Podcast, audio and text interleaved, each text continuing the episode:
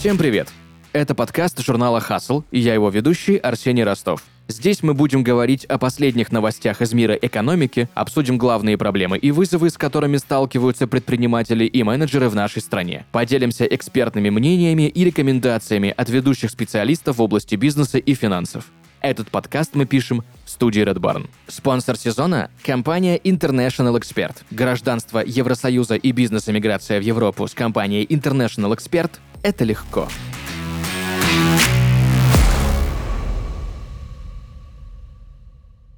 И сегодня в подкасте Hustle будем обсуждать как открыть бизнес в Европе, какие есть возможности для россиян и насколько это реально в 2023 году. А поможет нам разобраться в этой теме Томас Миллиус, топ-менеджер компании International Expert, директор по работе с клиентами. Томас, привет. Привет. Привет. Хочу сначала обсудить с тобой новость. Organization Science опубликовала исследование ученых Копенгагенской школы бизнеса и университета Гронингена. Исследование показывает, что иммигранты во втором поколении с большей вероятностью начнут свой бизнес, если их родители были из стран, где предпринимательство всячески поощряется и, может быть, даже является локомотивом экономики экономики. Как ты считаешь, это так работает на практике? Родина все-таки влияет на наличие предпринимательской жилки у мигрантов?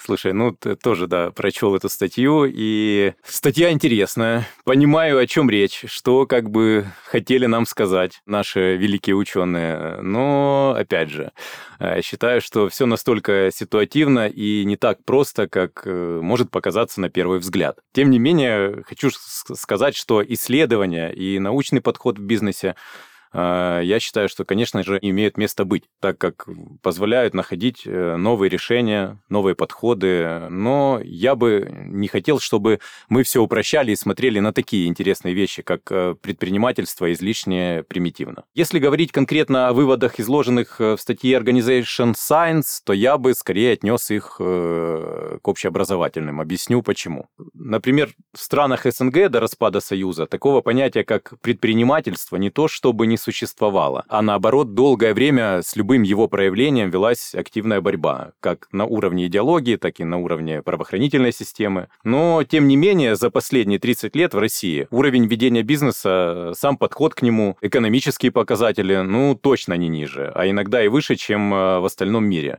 И я уверен, что нам есть чем гордиться при этом в большинстве своем никто из нас, э, скорее всего, не имел во втором колене или там первом колене успешных предпринимателей. Ну или возьмем, к примеру, наших программистов, которые долгие годы считаются одними из лучших э, в мире. При этом, э, опять же, долгое время качественная вычислительная техника была недоступна для большинства семей в наших странах, в отличие от тех же Соединенных Штатов. Я, например, помню, как э, у меня первый компьютер нормальный появился где-то в 2000-х годах, хотя э, в тех же Соединенных Штатах семьи активно закупались этими компьютерами еще в 80-х.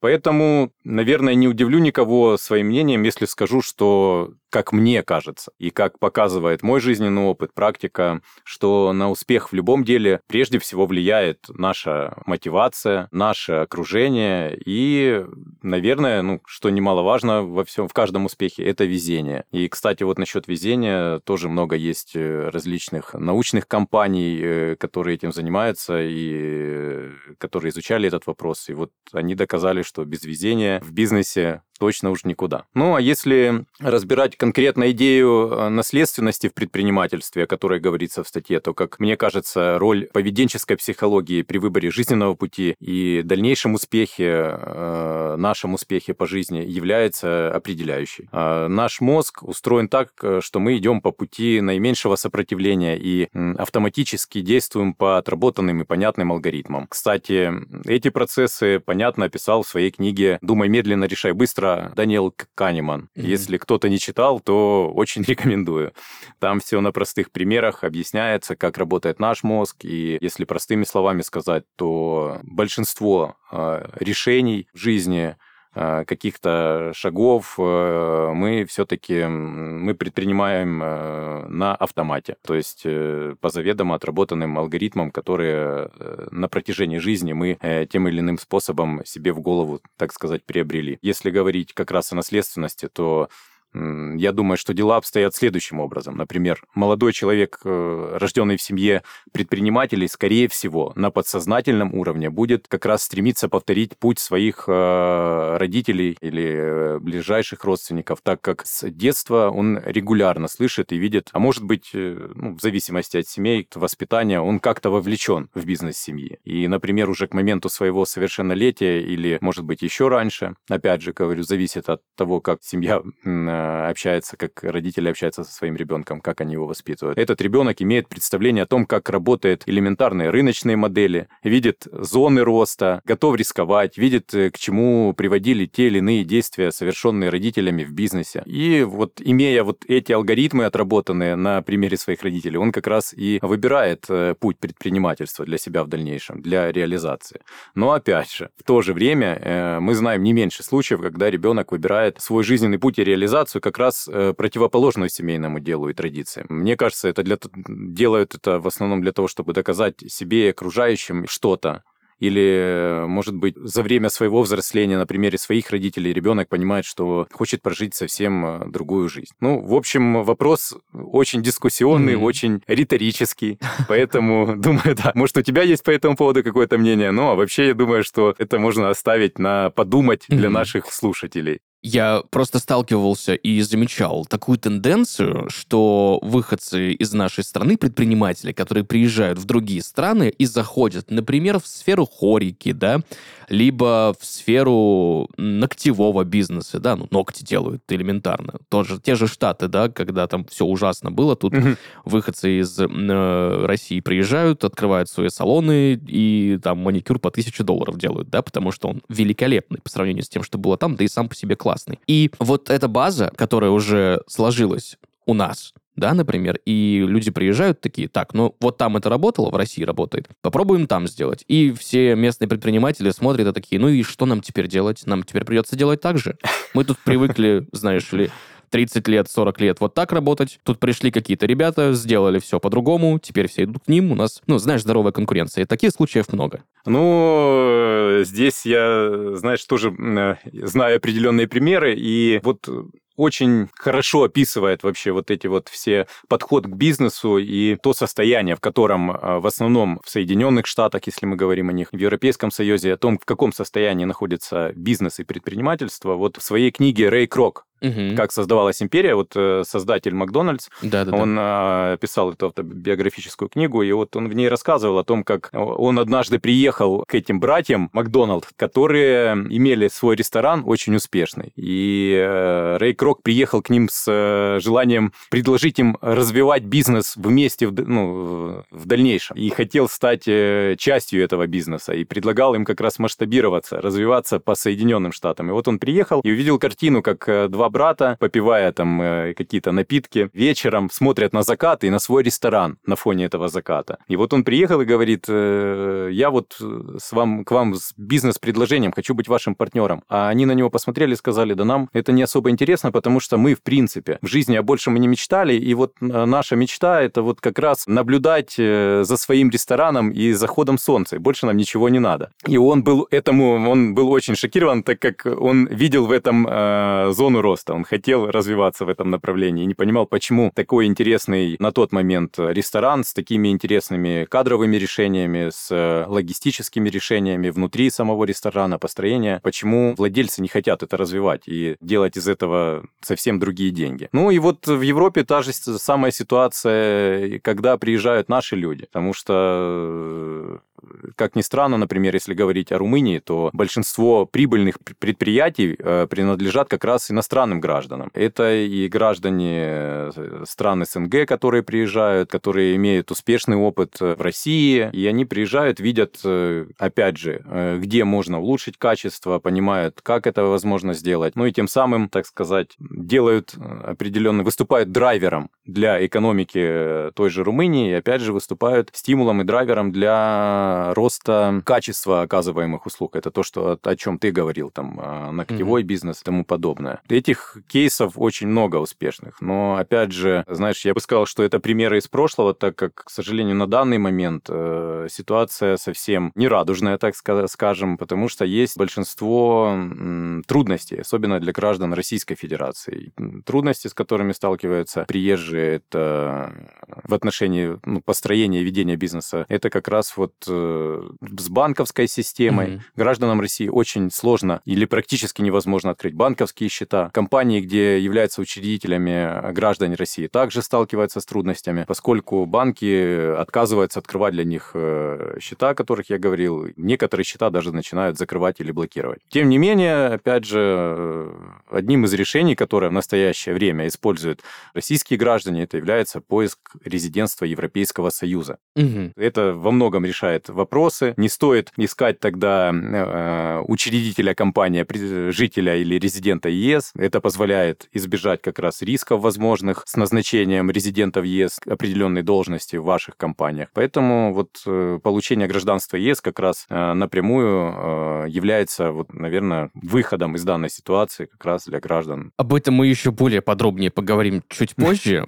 У меня еще огромное количество вопросов есть на эту тему. Мне знаешь, что интересно? Ты являешься топ-менеджером компании International Expert, точнее, директором по работе с клиентами. Расскажи подробнее про компанию, чем она занимается и что входит в твои обязанности директора по работе с клиентами. Ну, сначала расскажу э, вообще, кто такие наши клиенты и чем занимается наша компания. В продолжение темы, поднятой с тобой в предыдущем э, вопросе, когда мы говорили о том, что у каждого человека есть свое мнение, свои какие-то цели для реализации, свои мечты, жизненные приоритеты. Ну, я бы еще отметил самое главное, что у у всех есть стремление к свободе. При этом в то же время каждый хоть раз в жизни сталкивался с ограничениями на пути к осуществлению своих мечт и желаний. И то, о чем я говорил, в последнее время э, таких э, ограничений, таких сложностей с каждым днем становится все больше. Здесь э, я имею в виду людей, которые не могут получить визу для того, чтобы поехать на работу по выгодному контракту, или тех, кто просто не может выехать, чтобы посмотреть мир, открыть валютный счет за пределами России. Это, кстати, опять же, повторюсь, становится неосуществимой задачей. Кто-то постоянно живет в статусе э, вида на жительство и переживает о дальнейшем непродлении и считает свой лимит дней пребывания в стране. А, есть те, кто просто стремится получить образование в лучшем вузе Европы, чтобы стать суперхирургом в клинике Дании. Или кто-то после пандемии, которую мы потихоньку стали забывать, кто-то вот как после пандемии понял, что лучше а, работать удаленно не из серой хрущевки, а сидя на берегу моря где-то на Ибице. Кто-то постоянно ищет а, возможности диверсификации доходов или стремится снизить налоговую нагрузку на свой бизнес. Ну, а кто-то просто хочет комфорта и свободы для себя и своей семьи. И вот э, каждый из этих э, людей однажды задумывается над тем, как лучше поступить кому обратиться, кто может помочь ему в осуществлении своей мечты. Такие люди — это и есть наши клиенты. За время существования компании, а это уже более 20 лет, к нам э, уже обратились тысячи клиентов. Каждый со своими проблемами, со своими мечтами. Все мы стараемся помочь, помогаем, ищем индивидуальный подход, изучаем э, каждую конкретную ситуацию. Э, так как прежде всего наша компания специализируется на миграционном праве. И продолжительное время мы являемся лидером в миграционной сфере на территории СНГ. Мы помогаем легализироваться клиентам в новой стране в статусе ПМЖ, ВНЖ, ну или путем обретения гражданства. А, кроме того, мы оказываем помощь в оформлении виз, внутренних документов, э, регистрации бизнеса. То есть, простыми словами, наши клиенты получают полное юридическое сопровождение на всех этапах э, своей иммиграции.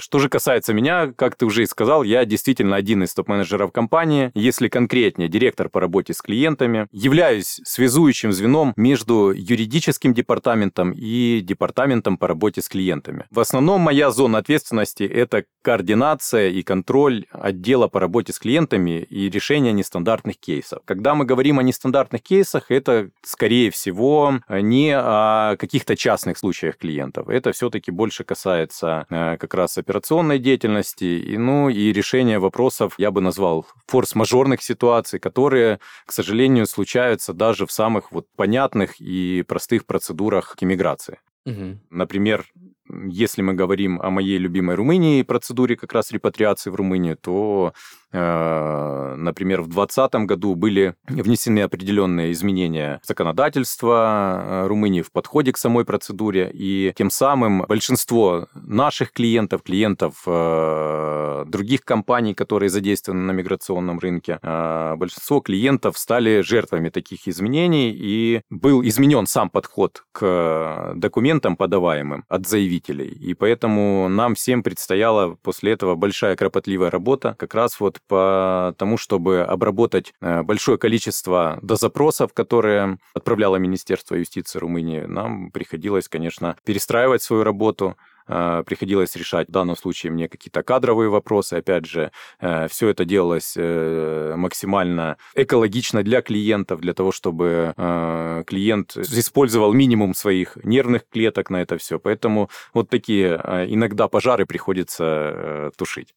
Это если коротко на той работе, которая делается. Томас, расскажи мне, знаешь что? Я знаю, что раньше Европейский Союз был не две буковки, а три буковки. То есть ЕЭС, Европейский экономический союз. Так. И хотя экономическая зона одна, и сейчас это еще и политический союз, есть ли какие-то принципиальные отличия в ведении бизнеса в разных странах Европейского Союза? Да, действительно, как ты сказал, раньше это было э, три буковки, и изначально это планировался, Европейский Союз планировался как экономический союз. На данный момент это переросло в более серьезный, более значимый союз. И э, что мне нравится в Европейском Союзе, одно из правил, которое которому стремятся люди Европейского Союза, политики Европейского Союза, это все-таки э, создать равенство среди людей. И вот э, это равенство не только э, в благосостоянии, но это и равенство в подходах, угу. как в экономике, как, опять же, в той же политике, в законодательной области. В общем, подход здесь один, но при этом все-таки, если говорить на данный момент каждой стране Европейского Союза, то по-прежнему каждая страна имеет свое собственное законодательство в отношении э, бизнеса, налоговой системы, таможенной системы, банковской системы, mm ну и других аспектов. Конечно же, это все закономерно приводит э, к миграции бизнеса из одной страны в другую, так как предприниматель, он стремится к увеличению своей прибыли. И э, эти вот перемещения среди стран, это ну, нормальная, абсолютно нормальная тенденция. mm Опять же, здесь уместным будет выделить мою любимую Румынию, о которой я много говорю, да. Э, Ее основное отличие от других стран ЕС и европейского экономического пространства э, как раз вот э, и есть привлекательная налоговая система, благодаря которой в Румынии постоянно в нее стекается большинство иностранного капитала. Угу. А для предпринимателя, э, и со мной согласятся многие предприниматели, э, всегда, наверное, на первом месте это два вопроса. Точнее, он один вопрос, но он, я его могу разбить на два. Грамотная экономия э, приводит к положительному сальдо. И вот на счетах. И вот в плане экономии предприниматель всегда смотрит на налоги и на фонд заработной платы. И вот если мы говорим в продолжении разговора о Румынии, то, например, в Румынии компания, в которой работает от одного сотрудника и более, и которая делает годовой оборот в размере до 500 тысяч евро, такие компании считаются микрокомпаниями, и данная компания оплачивает налог в размере всего 1%. Но при этом не стоит забывать про НДС 19%, но, опять же, в Румынии предусмотрена пониженная ставка по НДСу. И она может быть 9% или 5%, опять же, в зависимости от разных видов бизнеса. Mm-hmm. К примеру, на производстве продуктов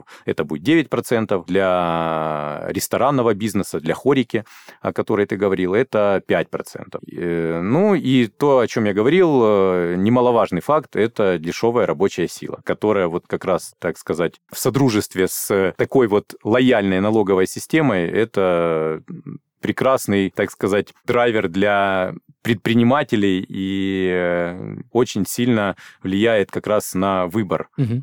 страны ведения бизнеса. Ну и из интересных отличий можно выделить, э, что любые разрешения, сертификаты, лицензии для развития бизнеса в Румынии получаются намного легче, чем в других странах ЕС. Ну и с меньшими затратами.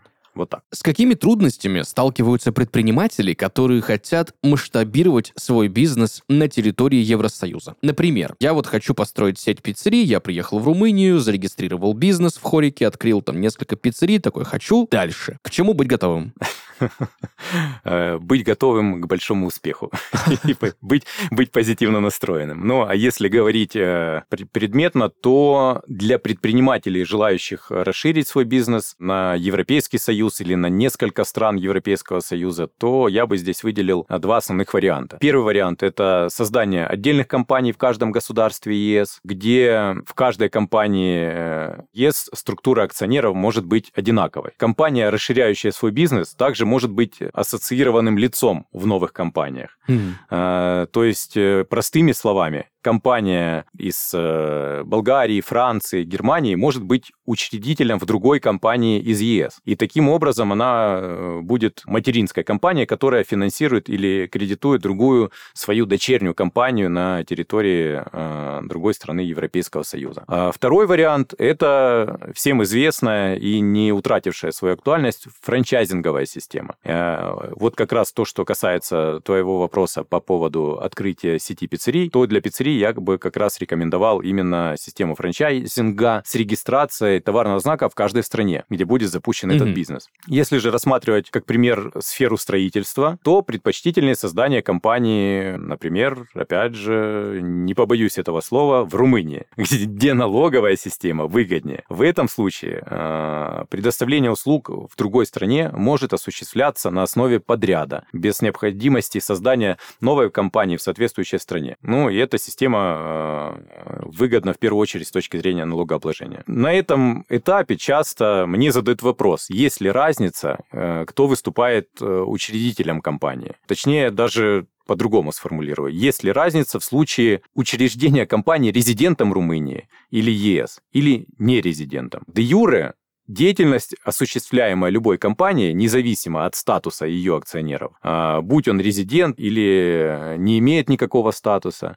Другими словами, акционерами компании могут быть э, как граждане ЕС, так и граждане, не являющиеся резидентами ЕС, а, поскольку коммерческая деятельность осуществляется компанией, а не акционерами. На практике, в том случае, если речь идет о гражданах РФ, то на их пути, как я и говорил, возникают разного рода трудности. Проблемы с получением официального статуса, проблемы с открытием и обслуживанием счетов в европейских банках, дополнительные проверки, частые отказы э, и прочие отрицательные примеры. Я это и мы знаем об этой проблеме из опыта наших э, клиентов потому что многие из них потом целенаправленно обращаются к нам за помощью в оформлении статуса резидента или гражданина одной из стран ЕС, чтобы решить как раз эти проблемы. Потому что с паспортом ЕС, в принципе, значительно удобнее вести любого рода деятельность, будь то бизнес или работа или путешествие. Вот так. Понятно, что правовая и экономическая база в ЕС имеет свои особенности. Есть ли какие-нибудь неочевидные подводные камни, о которых лучше стоит знать заранее, ну, кроме наличия паспорта какой-то страны? Опять же, все зависит от выбранной предпринимателем сферы деятельности и страны, где он хочет э, все это реализовать. Э, конечно же, существуют детали, которые необходимо учитывать заранее. Вот э, то, что ты говорил, очевидное и неочевидное, ну, наверное, все более, конечно, очевидно в данном вопросе, потому что каждая отрасль имеет свои так называемые подводные камни. Э, ну, как правило, они касаются НДС, угу. налога на зарплату, ну, других налогов. И, по моему мнению и практическому опыту, считаю, что сроки оплаты налогов и сборов, а также штрафы за задержку в их уплате как раз и являются одним из таких камней, о которых следует позаботиться заранее. Ты упомянул про гражданство и резидентство, мне знаешь, что непонятно. Обязательно ли иметь гражданство Евросоюза, чтобы вести там бизнес-деятельность, или достаточно ВМЖ, ПМЖ? Вот до Юры. На самом деле, для ведения предпринимательской деятельности в ЕС э, вам подойдет любой из этих статусов. Угу. И э, скажу так, что для компании в ЕС нет требований к обязательному наличию ВНЖ или гражданства. Э, считается, что ведение бизнеса вполне может быть дистанционным, и, скорее всего, как раз получить э, вид на жительство будет более сложной задачей, чем открыть свою компанию, не имея резидентства. Так как последние годы в Европейском Союзе очень осторожно относятся к любым инвестиционным или предпринимательским программам, которые предполагают присвоение ВНЖ, ПМЖ или гражданства их участникам. А, тем не менее, требования будут зависеть и от страны страны. Где-то, как, например, в той же Италии, сначала открывается э, ИП, угу. а после получается ВНЖ. Если же мы говорим о Греции, то там предстоит инвестировать в компанию уже как минимум 300 э, тысяч евро. Ну и, в общем, э, так по каждой стране есть определенные особенности с отличием в суммах, необходимых для уставного капитала, ну и к требованиям к акционерам.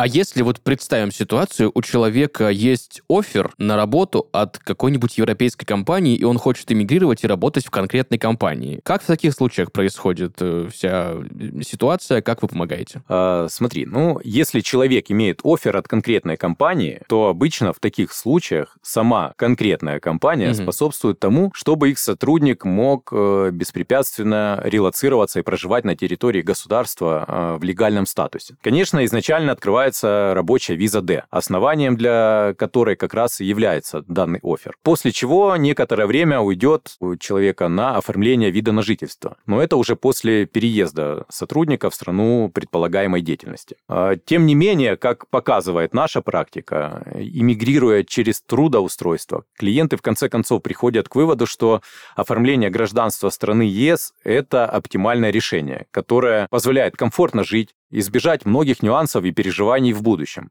Объясню почему. Дело в том, что вот э, статусы ВНЖ и ПМЖ, о которых мы говорим, э, требуют регулярной пролонгации угу. которая, ну, к сожалению, не всегда успешна. Или бывает так, что компания-работодатель может, э, не дай бог, прекратить свою деятельность или не продлить э, контракт с э, ну, рабочий контракт с клиентом. И что в случае как раз вот трудоустройства, если человек в короткие сроки не успеет трудоустроиться в новую компанию, то после прерывания данного контракта влечет для него как раз обязательный выезд из страны. Ну и не стоит забывать о том, что также могут произойти изменения в законодательствах, э, в законодательных нормах э, для обладателей резидентских статусов. Кроме того, необходимо учесть то, что Зачастую зарплата человека, не имеющего гражданства страны, в которой он трудоустроен, ниже, э, как и уровень его социальной защиты. Так обстоят дела у людей с оффером. Однако чаще всего к нам э, обращаются люди и клиенты, которые настроены на конкретную страну или компанию. При этом они не имеют оффера, и при этом они не готовы к долгой натурализации и постоянным э, переживаниям о возможном непродлении ВНЖ или ПМЖ. Таким клиентам мы, конечно же, можем помочь легализироваться в ЕС. И в относительно короткие сроки, э, что в итоге облегчает для них и трудоустройство, и улучшает базовые условия оффера. Я имею в виду более высокую оплату труда, лучшую страховку, лояльное отношение со стороны работодателя, что немаловажно. Знаешь, я слышал мнение, что получить гражданство Евросоюза довольно трудно. Это правда? Опять скажу, что все зависит от конкретной страны. Угу.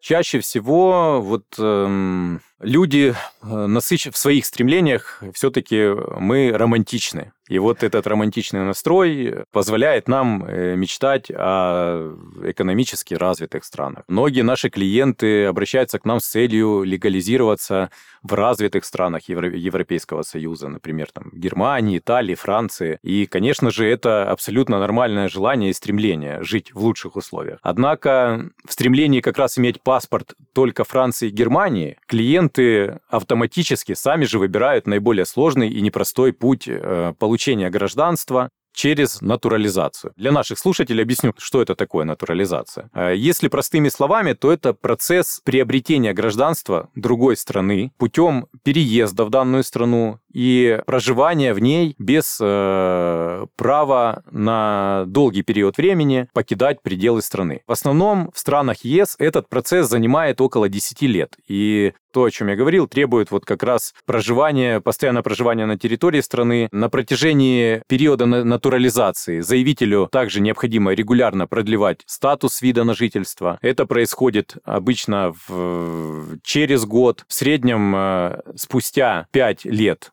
продлеваний, постоянных продлеваний вида на жительство, клиент уже может претендовать на постоянное место жительства, и уже по истечению 80 лет можно претендовать на гражданство по натурализации. Но здесь есть вот такой подводный камень, о которых мы сегодня говорим. Гражданину предстоит доказать свою финансовую независимость, сдать натурализационный тест на знание языка и истории, и при этом необходимо будет в итоге отказаться от первого своего гражданства. Угу. Как видишь, путь долгий и непростой, и действительно имеет ряд ограничений. Если же мы говорим в общем о гражданстве Европейского Союза, то, то есть не привязываемся э, к конкретной стране, а стремимся вот прежде всего получить все привилегии жизни ЕС такие как, напомню, качественная медицина, бесплатное обучение в престижных вузах, возможность путешествовать по всему миру э, без виз для большинства стран Евросоюза, это в пределах 170 стран по всему миру, то если для клиента и заявителя прежде всего важны как раз вот такие преимущества, то на данный момент, безусловно, существуют упрощенные процедуры получения гражданства. И одна из таких – это программа репатриации Румынии, о которой я говорил ранее. На сегодняшний день это оптимальный вариант для граждан бывших стран СНГ. Данная процедура позволяет за два года получить гражданство ЕС без необходимости в сдаче обязательных тестов, без отказа от вашего первого гражданства, что, э, на мой взгляд, является ну, очень большим преимуществом. Вернемся немножко к бизнесу. Я слышал от предпринимателей, от некоторых, что вести деятельность на, знаешь, так называемом старом рынке,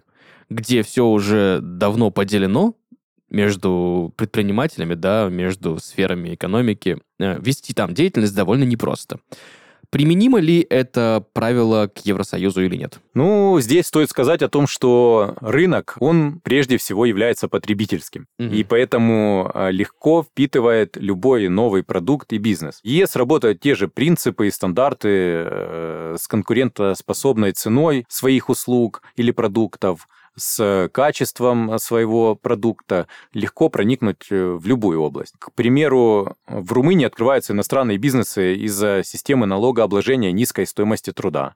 А из Румынии уже некоторые бизнесы переезжают в другие страны ЕС из-за желания реализовать свои продукты или услуги по более высокой цене. А вот истинно старый рынок, куда труднее всего проникнуть, это по-прежнему рынок государственных закупок, контрактов на закупки с государственными учреждениями. Угу. Фармацевтическая отрасль. Это вот то, что на данный момент как бы остается сложным в реализации. В остальных случаях возможности для ведения бизнеса более чем благоприятные. Как говорится, все в ваших руках. Ты упоминал, что компания International Expert предоставляет юридическое сопровождение. Какие э, юридические услуги чаще всего вы оказываете? Как я и говорил, э, компания International Expert предоставляет э, комплексное юридическое сопровождение при оформлении европейского резидентства.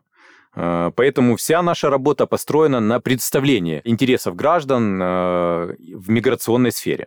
Прежде всего, это консультационные услуги для клиентов, подготовка клиентов э, к тем или иным процедурам, перевод и легализация документов, составление официальных запросов и обработка дополнительных запросов, предоставление интересов доверителя в государственных иммиграционных органах ЕС, э, оформление внутренних документов, регистрация компаний за границей, помощь в оформлении недвижимости. Может ли человек с капиталом например, прийти к вам и попросить помощи в покупке зарубежной компании. Ну, например, решил человек переехать в Чехию и такой, хочу себе кофейню в Праге. Или там какой-нибудь паб. Все, все хотят э, рано или поздно себе кофейню. Будь то в Праге, это вот э, какой-то незакрытый гештальт. Э, у всех, у всех моих знакомых. Ну, скажу так, что любой человек может прийти к нам за консультацией по любым вопросам, которые касаются иммиграции. Неважно, неважно, с капиталом он или без. Мы рады помочь абсолютно каждому, если это находится в зоне нашей ответственности. Говоря о вопросе приобретения зарубежной компании, прежде всего необходимо понимать э, точное намерение человека. Зачем он решил приобрести компанию? Какие его ожидания? Если, например, это покупка с целью переезда и легализации в ЕС, то мы, конечно же, можем помочь. Э, Причем можем помочь сделать это с меньшими затратами, без необходимости приобретать компанию или ту же кофейню. Если это покупка как раз с целью масштабирования бизнеса или желание найти новый источник дохода, то мы можем э, проконсультировать клиента в вопросах законодательства конкретного государства или дать э, рекомендации, которые будут касаться налоговой оптимизации. Вот в принципе, такая может быть оказана помощь. Вот по твоему опыту, Бизнес-иммиграция – это тренд последних лет или это существовало уже давно? Ну, на самом деле, если говорить о гражданах э, как раз э, России, то явление бизнес-эмиграции начало приобретать популярность в 2000-х годах. Угу. Причиной тому послужили, с моей точки зрения, три фактора. А, первых два – это проведенные в 90-х годах экономические реформы, которые способствовали переходу страны с плановой на рыночную экономику с 98 года, и рост цен на энергоносители в период с 99 по 2009 год. Прежде всего, это позволило повысить уровень жизни в целом по стране и сформировало полноценное предпринимательское комьюнити, которое постоянно росло и искало новые рынки для развития. Третьим стимулирующим бизнес-иммиграцию фактором э, выступил, как бы это ни странно звучало, кризис 2009 года, который мы часто вспоминаем. Угу. Он показал как раз слабые места зоны роста и дал четкое понимание предпринимателям о необходимости как раз диверсификации и масштабирования бизнеса в те экономики, в, которые, в экономике тех стран, которые менее зависимы от цен на энергоносители и обладают достаточным ресурсом для обеспечения более стабильных условий для бизнесменов. Супер. Спасибо тебе большое за сегодняшний разговор, за то, что мы, так знаешь, немножко, не прям чтобы глубоко, но немного погрузились в тему того, как открыть бизнес в Европе, какие есть возможности, как это делается, какие есть подводные камни. Еще раз тебе большое спасибо. Спасибо тебе за вопросы. Если будут еще, буду рад провести новую встречу в таком формате. В завершении нашего с тобой разговора еще один вопрос у меня к тебе есть. Топ-5 советов, которые ты бы мог дать людям, которые раздумывают над бизнес-иммиграцией в Европу. Если учесть то, о чем мы говорили э, сегодня, и э, вспомнить все возможные риски, я бы, конечно, рекомендовал обязательно обратиться к юристу который проконсультирует вас по особенностям иммиграционного законодательства страны, в которую вы планируете переехать. А второе, то, чтобы я порекомендовал изучить культуру и язык страны, в которую вы хотите эмигрировать, так как быстрая адаптация к новой среде позволит принимать правильные решения и быстрее реагировать на новые вызовы. Третье, проведите исследование рынка, изучите конкуренцию и потребности местных жителей. Четвертое, наверное, я бы порекомендовал обратиться за консультацией к эксперту в области налогового права и именно выбранной вами страны. И пятое – это Подумайте о своей финансовой стабильности на первое время. А, рассчитайте бюджет согласно предстоящим а, затратам на аренду, на покупку жилья, оплату бизнес-лицензий и э, формирование уставного капитала, что тоже немаловажно. Супер. Спасибо большое тебе за структурный такой классный подробный совет. Спасибо тебе.